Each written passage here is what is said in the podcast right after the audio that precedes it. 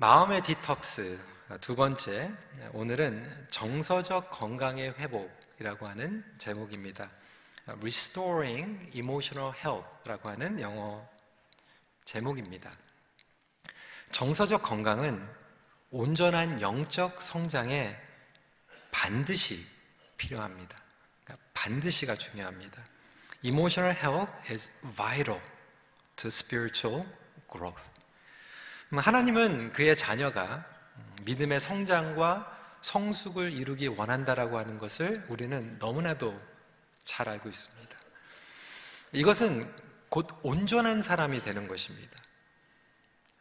온전한 사람이 된다라고 하는 것은 하나님의 형상 가운데에서 우리가 함께 구원받고 성장하는 것이죠. 13절입니다. 우리가 다 하나님의 아들을 믿는 것과 아는 일에 하나가 되어 온전한 사람을 이루어 그리스도의 장성한 분량이 충만한 데까지 이르리니. 그럼에도 불구하고 어, 성장과 성숙이 멈추어 버린 그리스도인들이 너무나도 많이 있습니다. 여러분 왜 성장과 성숙이 멈출까요? 여러 가지 이유가 있어요.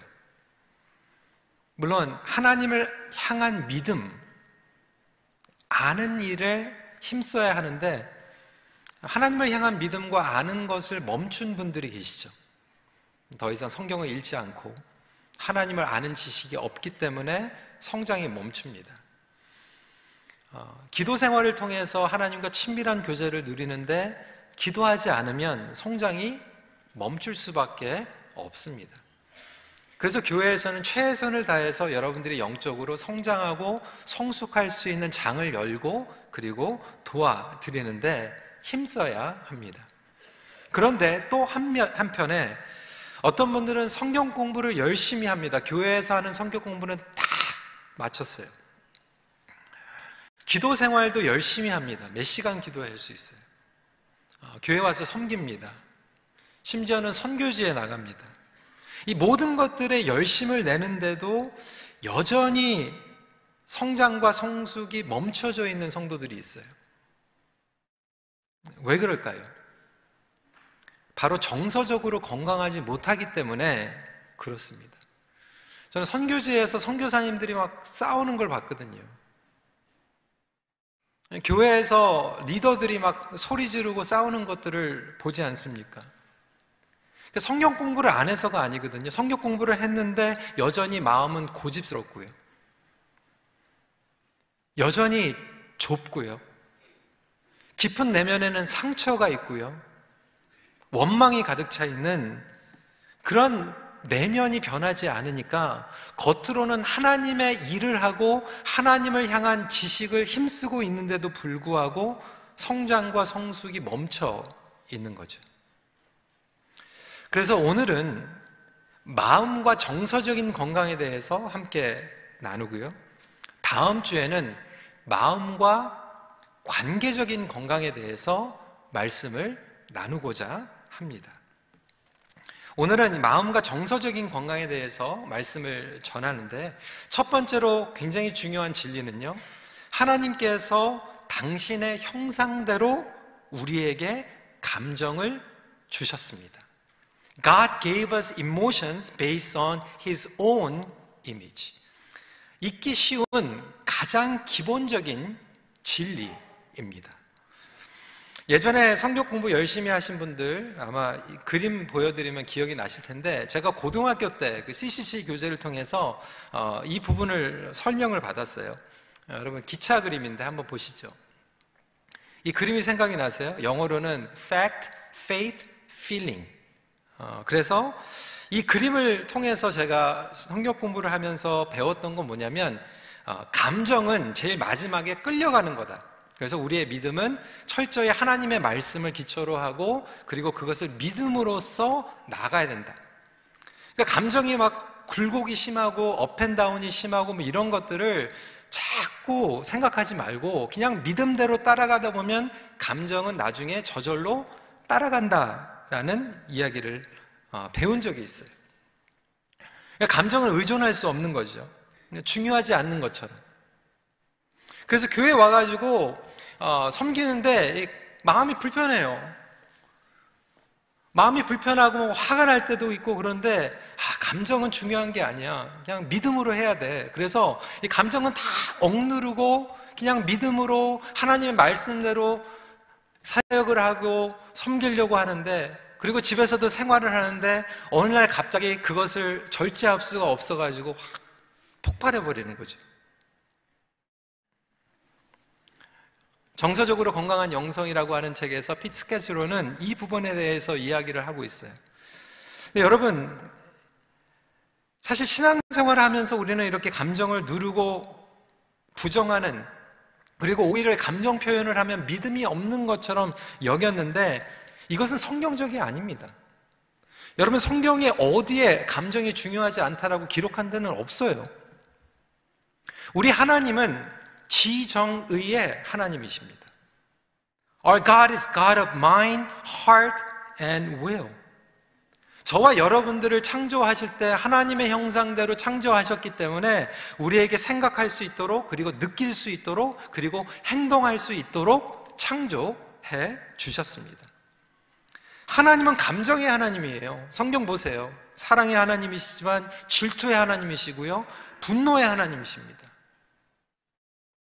예수님도 이 땅에 오셨을 때 공생애를 통해서 그분의 감정을 건강하게 표출하셨어요. 때로는 기뻐하시고, 때로는 슬퍼하시고, 때로는 외로워하시고, 때로는 화를 내셨습니다. 때문에 우리 자신도 우리의 감정과 마음 상태를 아는 것이 매우 중요합니다. 인간의 감정을 외면하거나 축소시키는 것은 하나님의 창조의 의도를 왜곡시키는 거예요. 하나님께서 주신 건데요. 이것은 단순히 뭐 사이콜로지에서 얘기하는 게 아니에요. 청교도 신학으로 유명했던 조나탄 에드워드는 그의 명 책, 유명한 책 가운데 신앙 감정론이라고 하는 책을 썼습니다. Religious Affections라고 하는 책이에요. 이 책을 보면 하나님께서 우리에게 감정을 주셨고 예수 그리스도 안에서 이 감정이 성화되어야 된다라고 설명하고 있어요. 그 성화가 되면 이것은 거룩한 감정이 됩니다. Godly emotions. 이 godly emotion, 거룩한 감정은 얼마만큼 중요하냐면 참된 믿음 안에 속해져 있는 감정이고요. 그리고 이것의 아주 중요한 핵심 포인트입니다. 그리고 이 거룩한 감정이야말로 저와 여러분들이 결정하고 행동하는 데에 모리베이션이 된다는 발원지가 된다라고 하는 거예요. 은혜로운 감정은 영적인 확신을 도와줍니다. 예를 들어서 저와 여러분들이 오늘 예배 드리고 있습니다. 예배 드리고 있는데 어떤 감정이 들고 있습니까? 정말 은혜롭다. 감사하다. 신난다. 행복하다라고 하는 그 감정으로 말미암아 우리는 온전히 뜨겁게 하나님 앞에 예배를 드릴 수 있는 거예요. 근데 몸은 습관적으로 나와 있는데 여러분들의 감정은 지금 메말라 있고 불편하고 아무것도 느끼지 않는 냉랭한 상 가운데 감정으로 예배를 드리고 있다면 여러분들의 예배는 어떻게 보면 정말로 형식적인 예배 될 수 있겠죠. 자녀들에게도 남편에게도 아무런 감정이 없이 대해 줄 수 있어요. 은혜롭고 거룩한 감정, 성화된 감정. 그런데 반대로 사단은 감정을 통해서 우리를 끌어내려고 합니다. 우리에게 불안한 감정이 있을 수 있어요. 여러분, 불안한 감정 느끼는 거 당연합니다. 인간이기 때문에. 그런데 이것이 성화가 되면 불안한 감정을 가지고 우리는 하나님께 뛰어나갑니다. 하나님께 매달리고 기도합니다. 그런데 사단은 그 불안한 감정을 끌어내려서 우리로 하여금 하나님으로부터 도망가게 거 어떤 분들은 마음 가운데 굉장히 좀 풍족한 만족함을, contentment를 느껴요. 그러면 그 contentment를 가지고 하나님 앞에 감사로 예배를 드릴 수도 있지만 어떤 분들은 하나님 앞에서 교만해집니다. 아, 난 필요한 거 없어. 하나님 없이도 잘 살 수 있어. 외로움 감정을 통해서 godly emotion이 되면 하나님 앞에 친밀함을 구하죠. 솔리튜드를 통해서 하나님 저를 만나 주세요. 하나님 없으면 저는 고립되어 있습니다. 저는 혼자입니다. 거룩하게 이모션으로 성화될 수 있는가 하면 낮은 자존감으로 사단은 끌어내릴 수 있어요. 그래서 우리의 감정을 아는 것은 굉장히 중요합니다. 알아야지 이것이 성화될 수 있어요. 근데 문제는 우리가 우리의 감정을 모른다는 거예요. 우리 EM에 있는 친구들도 그렇게 고백을 많이 하거든요. 근데 우리 KM에 있는 성도들은 더 그럴 거예요. 저는 자라면서 제 감정을 잘 몰랐어요. 세 가지 알았어요. happy, sad, angry. 집에서 뭐 감정에 대해서 한 번도 얘기해 본 적이 없어요. 어, 결혼하고요. 제 아내랑 얘기를 하는데 제 아내가 물어보는 거예요. How do you feel? 뭐를 느끼고 있냐고. 근데 모르겠더라고요. 저는 뭐를 느끼고 있는지 몰랐어요. 어떻게 이해가 될지를 모르더라고요. 그래서 제가 제 아내에게 그렇게 얘기했어요. 나한테 하루만 시간을 달라고. 내가 뭐를 느끼는지 몰라서 하루 동안 생각해보고 고민하고 다시 얘기하자고. 우리 EM에 있는 친구들이 그렇게 얘기하는 거예요. 집에서 한 번도 그런 얘기 안 했대요. How do you feel? 라고 하는 얘기를 안 해봤대요. 보통 얘기하면 뭐 먹었어? 잤어? 공부 잘했어? 잘 자. 이 감정에 대해서 우리는 생각해 보지도 않았고, 감정에 대해서 훈련이 안 돼 있죠. 그러니까 내가 무슨 것을 느끼고 있는지 나 자신이 모르는 거예요. 이런 경우도 있고요. 어떤 자매는 그렇게 얘기를 하는 거예요. 집에서 해피, 기쁜 거는 표현을 할 수 있는데 슬프거나 쎄한 거는 아니면 화가 난 거는 쇼를 못 한다는 거예요. 그러니까 화가 났는데도 smile. show your happy face. 교회에서도 부정적으로 얘기하면 안 돼. 불평하지 마세요. 감사만 얘기하세요. 여러분, 마음이 슬플 때는요, 슬픈 거 느껴야 되거든요.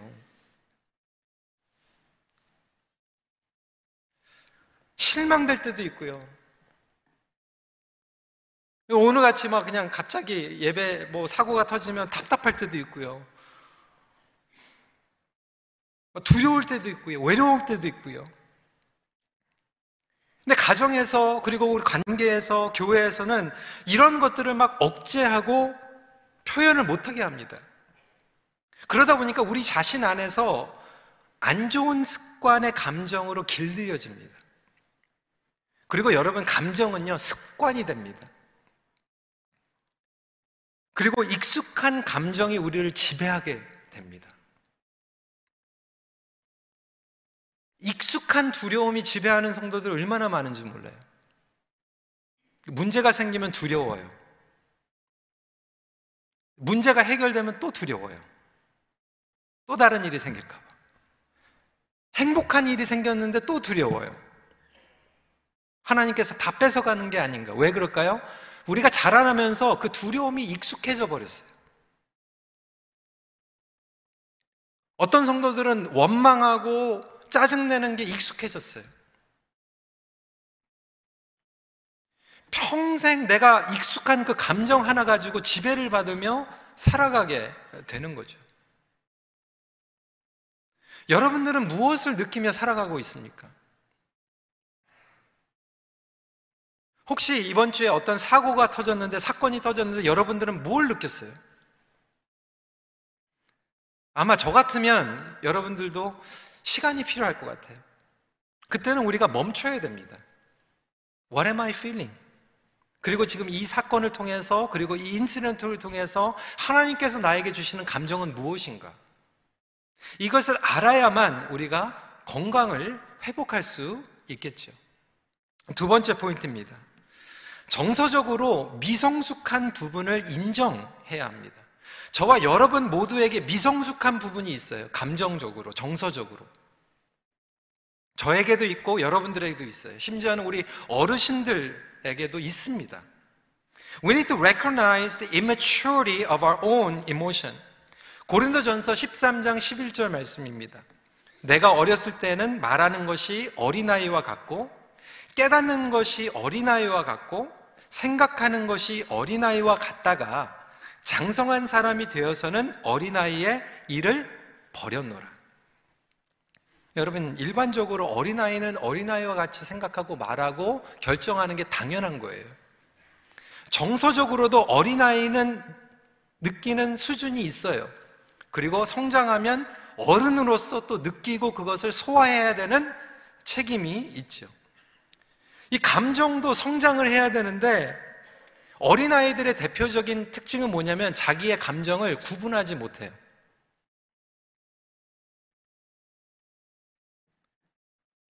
예를 들겠습니다. 깐난아기 키우신 분들 아시죠? 어, 손주 보시는 분들 아시죠? 깐난아이가 배가 고프면 어떻게 하죠? 배고파요. 밥 좀 주세요. 이렇게 하나요? 배고프면 어떻게 하죠? 울어요. 기저귀가 젖으면 어떻게 하죠? 울어요. 졸리면 어떻게 하죠? 울어요. 너무 재밌게 놀면 어떻게 하죠? 울어요. 아니, 그 너무 귀엽지 않아요? 자, 당연한 거예요. 배고파도 울고, 축축해도 울고, 졸려도 울고, 그거 왜 그래요? 다른 건데도 불구하고 어린아이 땐 그거를 구분하지 못하는 거예요. 근데 어른들은 제가 깜짝깜짝 놀랄 때가 있는데, 배고플 때랑 화가 날 때랑 구분을 못 해요.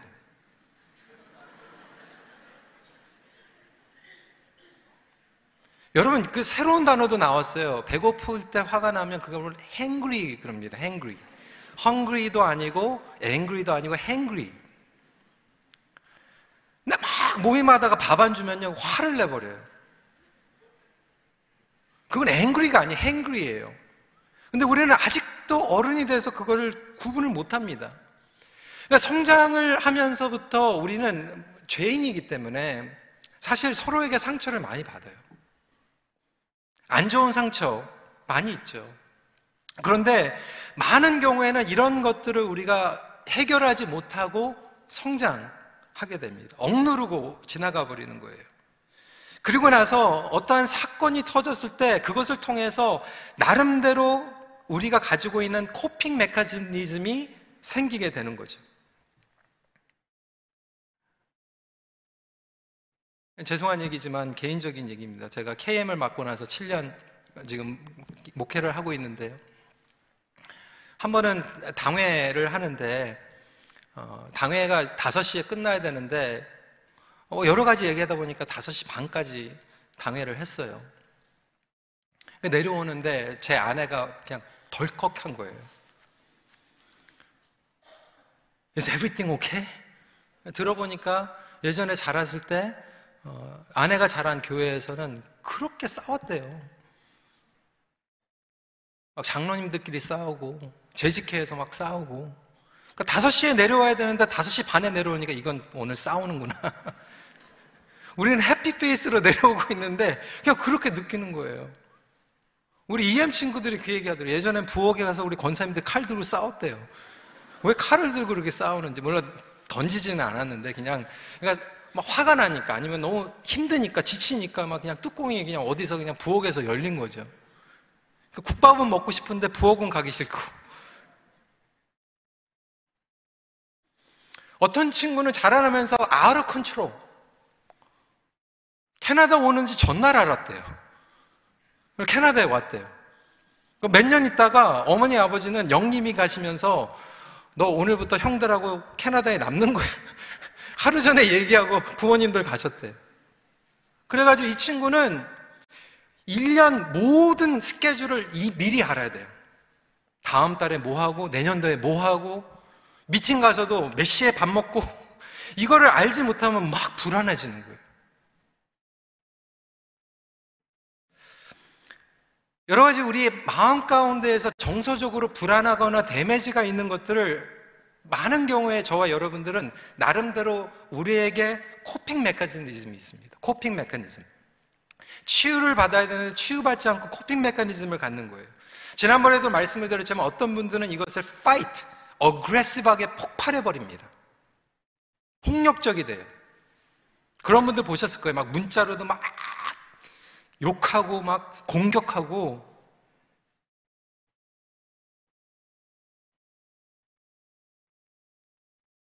공격적으로 되는 거죠. 가스라이팅 하고.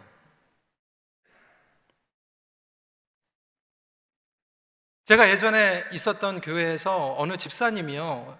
아마 목장, 가정교회에서 상처를 받았던 것 같아요. 그래서 가정교회를 안 나가요. 근데 본인이 뭐 안 나가고 쉬는 거 괜찮아요. 담임 목사님께서 나오셔가지고 오늘부터 우리 목장을 개편합니다. 목장에 속하지 않은 분들 또 목장에 다시 한번 마음 결단하시고 들어가시면 좋겠습니다. 그거 얘기하면서 설교를 하는데 제가 뒤에 앉아 있는데 그 집사님이 옆에 있는 사람한테 우리 딱 쳐다보면서 목장 들어가지 마세요. 상처만 받아요. waste time이에요. 그것도 설교 시간에. 그러니까 상처받은 거죠.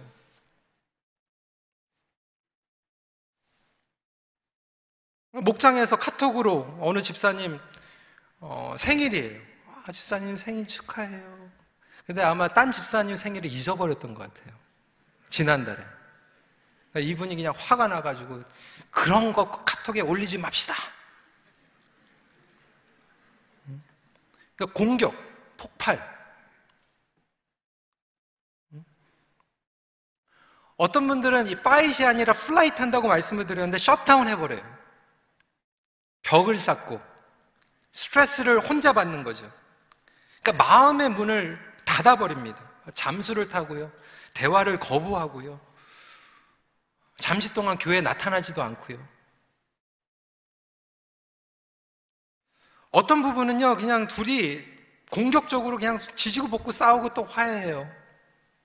근데 어떤 분들은 정말 공격적인데 또 아내나 남편은 또 그걸 다 받아. 건강하지 못하게. 그러니까 한 분은 보면 굉장히 공격적이고 파괴적인데 한 분은 정말 그렇게 살다 보니까 정말 천사가 된 분도 계시고 어떤 분들은 정말로 shut down 해가지고 그냥 슬프게 살아가는 분들도 보게 됩니다. aggressive 하는 경우도 있지만 shutting down 하는 경우도 있고요. 어떤 경우에는 assumption을 하게 되죠.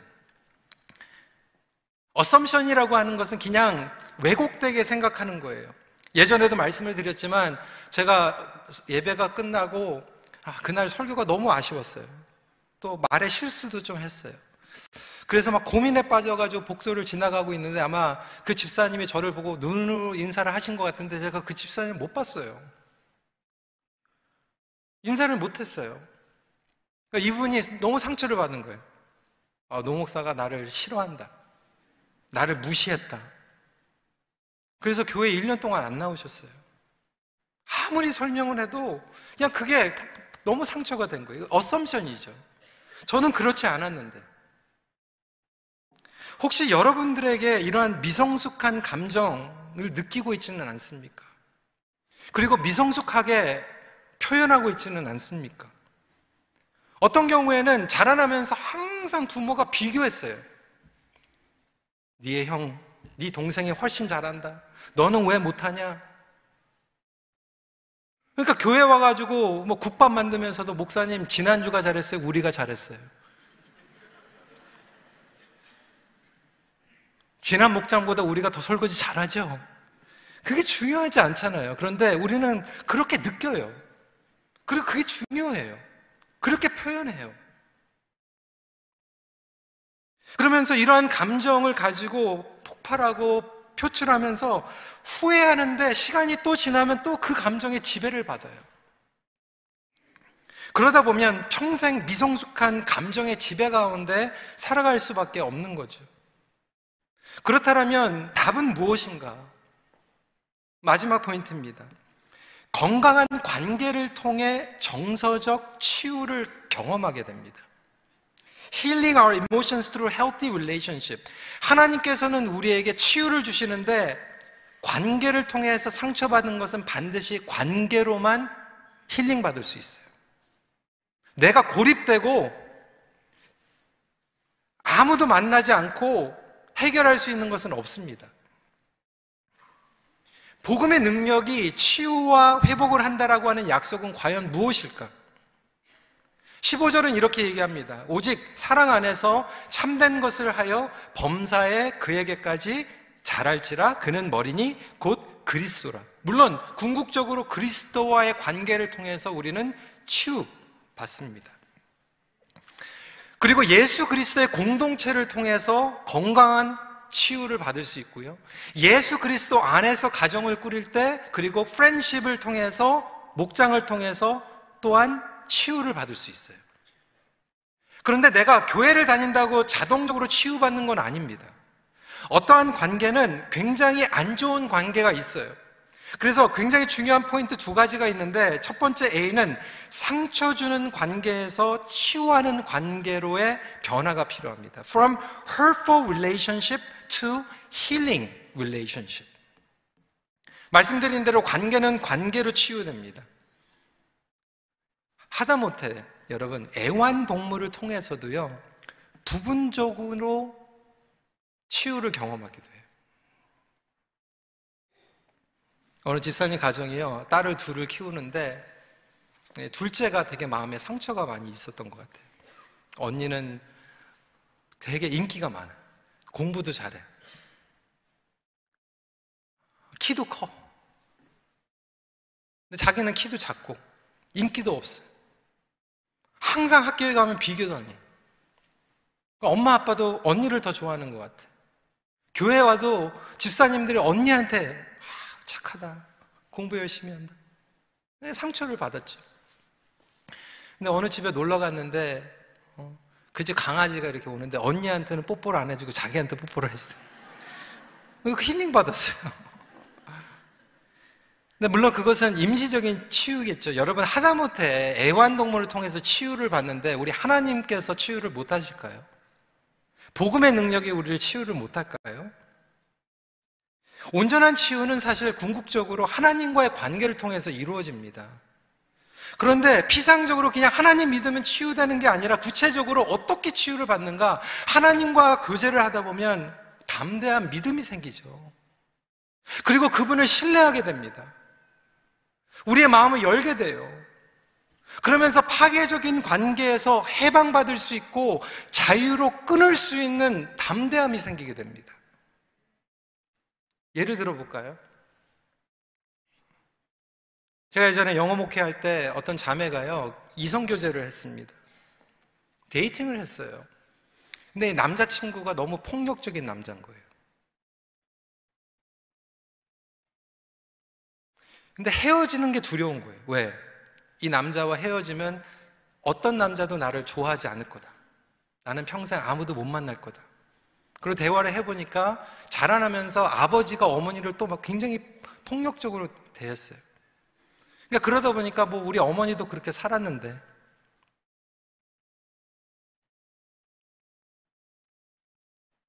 hurtful dynamic이죠. 근데 이 자매가 예수 그리스도 안에서 믿음이 성장하기 시작합니다. 나는 존귀한 하나님의 딸이야. 하나님께서 사랑하는 존재인데 내 남자친구가 절대로 나를 그렇게 어뷰스 할 수 없어. 그리고 이 남자와 헤어지고 하나님께서 더 좋은 남자를 허락해 주시고 만약에 그게 아니래도 나는 싱글로 살아도 하나님께서 나의 미래를 주관하시기 때문에 나는 두려움이 없어. 그리고 잘랐어요.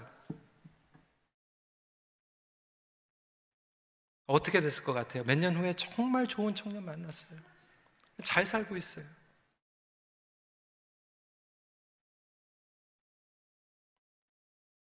상처 주는 관계에서 예수 그리스도 안에서 복음의 능력으로 나간다라고 하는 것은 노하는 것은 노해야 되는 거예요. 헤어져야 될 관계는 헤어지는 거예요.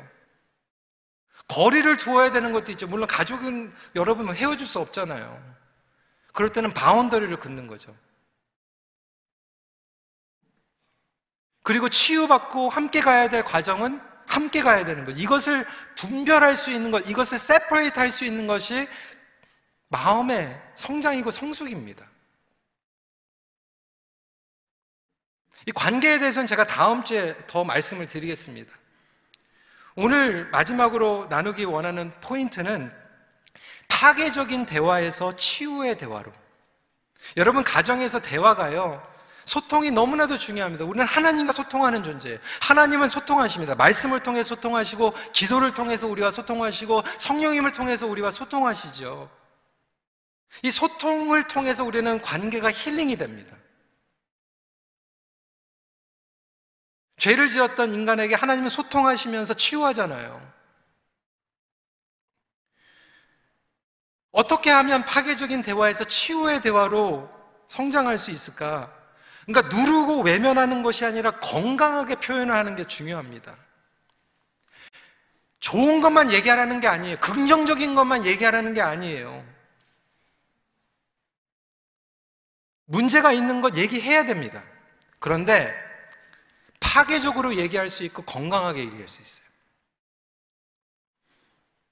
예에 있는 한 집사님이 너무 좀 속상해가지고 저한테 얘기를 하는 거예요. 오래간만에 코로나 이후에 가족들이 모였는데 손주 손녀들도 할아버지 어, 이렇게 집에 오셔가지고 식사를 하는 거죠. 근데 할아버지가 뭐가 속상, 뭐 서운한 게 있었던 것 같아요. 여러분 서운할 수 있잖아요, 그렇죠? 그러면 식사하면서 내가 서운한 게 하나 있어, 뭐 이렇게 얘기하시면 되잖아요. 이게 장로님인데 이분이 이렇게 얘기한 거예요. 손주 손녀도 이 집안은 못마땅해.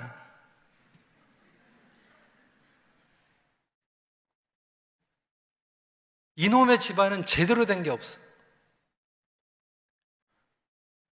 아니 그 집안의 어른이 누구입니까? 장로님이잖아요.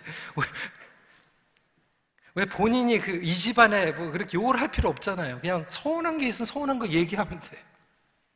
여러분 집안에서도 그런 일 많이 합니다. 남편에게 서운하거나 자녀들한테 서운하면 어떤 주부들은 그렇게 얘기하잖아요. I hate this family. 서운할 수 있죠. 서운한 거 서운하다고 얘기하면 되거든요.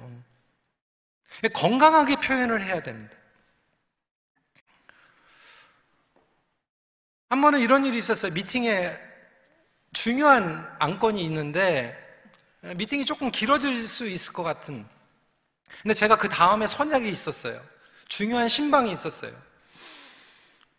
어, 그래서 미팅에 오신 분들에게 제가 양해를 구했습니다. 너무 죄송하지만 오늘 5시가 되면 칼같이 제가 나가야 됩니다. 5시까지 끝내고 만약에 안 끝내도 계속 회의하시고 저만 조용히 나갈 테니까 그거 양해해 주십시오. 여러분, 그러면 되는 거예요. 근데 한 번은 어떤 분이 교회 어른이신데 미팅을 하는데 그분이 또 일을 가셔야 되는 거예요. 오늘 5시까지 저는 떠나야 됩니다. 그렇게 얘기를 하셨어요. 근데 5시까지 됐는데 회의가 안 끝났어요. 이분이 화가 났어요. 테이블을 그냥 팍 뒤집어 엎고, 헤이! 그러면서 나가셨어요. 여러 가지 감정을 느꼈겠죠. 내가 분명히 얘기했는데 나를 무시하는 거야? 아니면 늦었는데 그래도 나는 먼저 가는 게 미안하니까? 여러 가지 감정을 느낄 수 있지만 사실 그것을 건강하게 표현할 수 있죠. 죄송합니다. 저 먼저 갈게요. 감성적으로, 정서적으로 우리의 마음이 건강하게 된다라고 하는 것은 내가 마음에 무엇을 느끼고 있는 것을 알 뿐만이 아니라 왜 그렇게 느끼고 왜 그것을 그렇게 표현하는지 세퍼레이트 할 필요가 있죠. 그래서 사실과 감정의 구분의 능력이 필요합니다. 때로는 나의 자아와 존재감 그리고 하나님의 말씀에 대한 구분도 필요해요. 제가 처음에 목회할 때 EM에 있는 친구가 저한테 와가지고 그렇게 얘기했어요. 목사님, 제가 1년 동안 이 교회 다녔는데 목사님 설교 한 번도 은혜 못 받았어요. 이러더라고요. 와.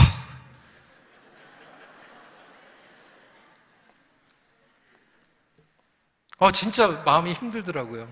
목회 진짜 그만둬야 되겠다. 설교 못하겠다.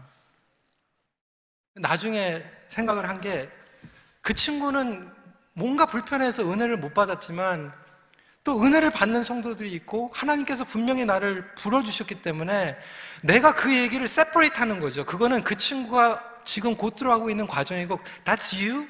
그리고 나는 하나님께서 불러주신 하나님의 자녀야.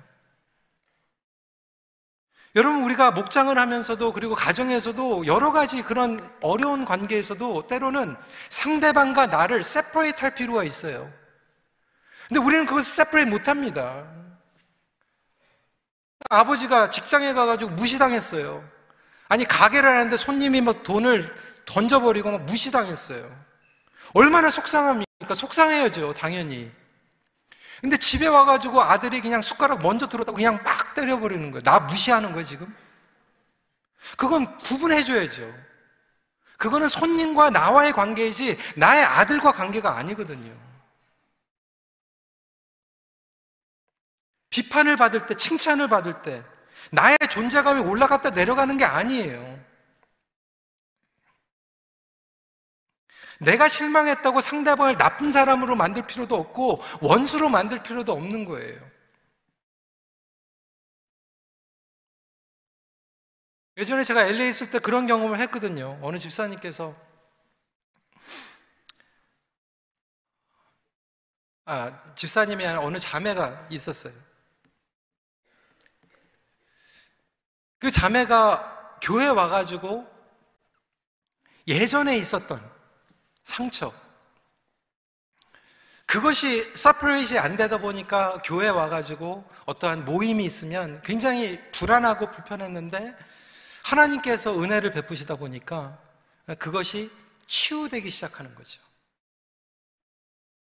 그러면서 설명을 하는 거예요. 목사님, 제가 처음에 와서 마음을 닫았는데 그거는 목사님이 싫어서가 아니라 교회에서 예전에 상처를 받았기 때문에 그것을 회복하는데 시간이 걸렸어요. 그 얘기는 뭐냐면 It's not you, it's me. 어느 집사님은 그렇게 얘기를 하더라고요. 교회 왔는데 아, 부목사님들한테 너무 잘해주는 거예요. 근데 나한테는 잘 안 해줘. 저는 오해인 줄 알았어요. 근데 진짜 근데 나중에 그 집사님께서 저한테 와가지고 그렇게 얘기를 하는 거예요. 목사님, 제가 한국에서 교회를 다닐 때 담임 목사님한테 상처를 받았어요. 그래서 왠지 담임 목사님 그러면 뭔가 멀게 느껴지고 불편하고 어떻게 해야 될지 모르 그래서 미안하다고. 그게 뭐예요? It's not you, it's me. 너무 감사하더라고. 그렇게 설명해 주니까. 그 전까지는 내가 뭘 잘못했지 고민했거든요.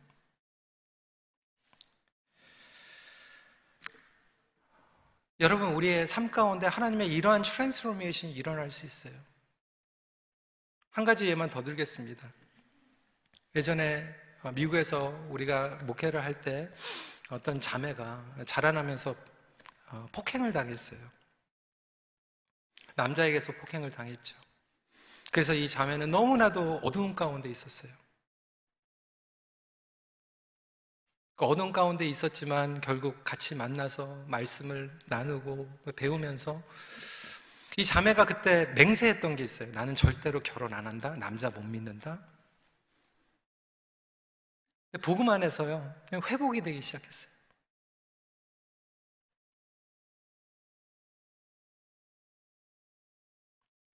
남자를 좋은 남자를 만나서 결혼했는데 어, 주례를 해줬어요.